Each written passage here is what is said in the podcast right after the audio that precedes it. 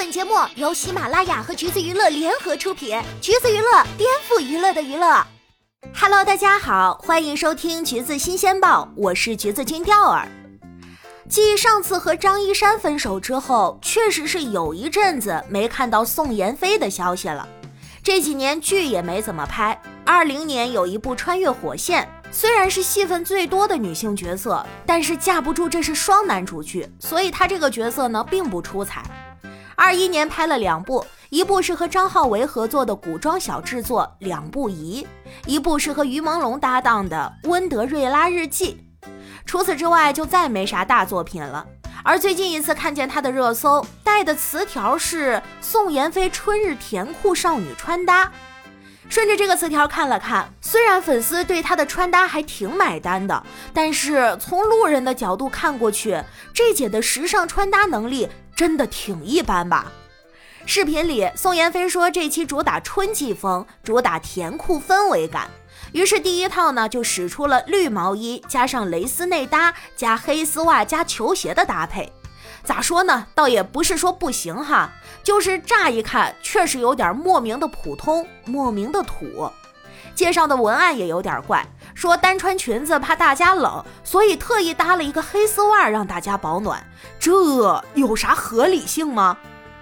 第二套，这姐直接穿了一个套装，方便是方便。但是搭配在哪里呢？后来也是发现了她的技巧，原来是体现在耳环和鞋子上。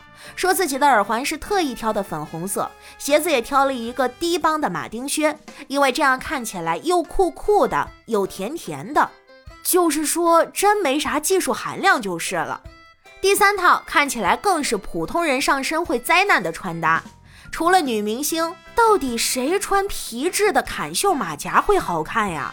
所谓的有点甜又有点酷的感觉，全靠脸在撑。唯一一套看起来还行的穿搭，就是紧身背心加紧身裤，再加上长靴了。但是依旧超级挑身材比例，而且皮靴加背心的操作也挺反季节的。总之不能说是平平无奇，只能说毫无亮点，也难怪会引来路人的质疑。有一说一，如果仅仅是随便穿穿搞个热搜，倒也不必过于认真。毕竟现在的女明星基本人人手里都有不少穿搭营销。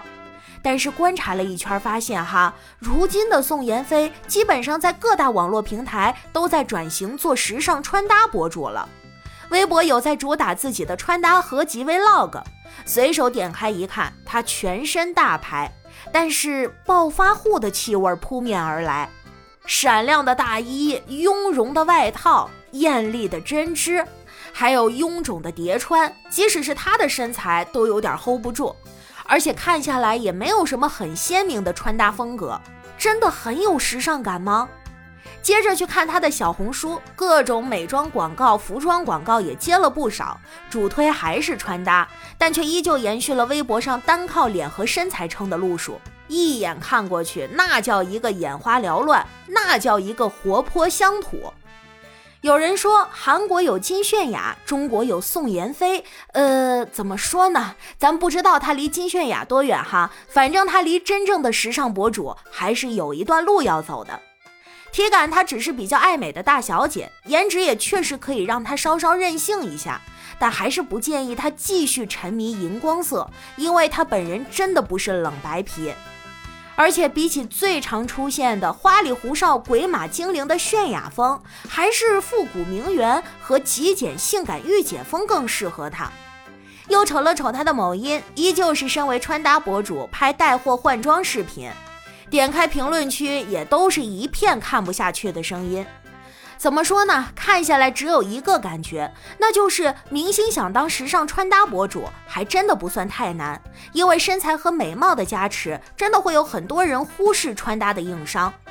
虽说明星有经济实力，也有外貌条件，可是要刻意给自己打上穿搭博主这个标签，路人的眼光就会明显不同，被吐槽翻车也是分分钟的事儿。就好比欧阳娜娜，最近一段时间的水准也被不少人吐槽大不如前，感觉没有以前好看，逐渐变得有些不利落，离时尚穿搭博主也越来越远。确实，一点点的变化都逃不过被他穿搭吸引而来的观众。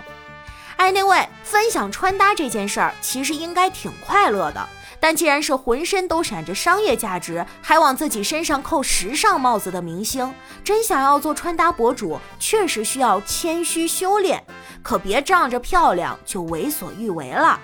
好啦，今天的节目呢就是这样了。如果你想获取更多有趣的娱乐资讯，欢迎搜索关注“橘子娱乐”公众号，时髦有趣不俗套，就在“橘子新鲜报”。我们下期再见喽。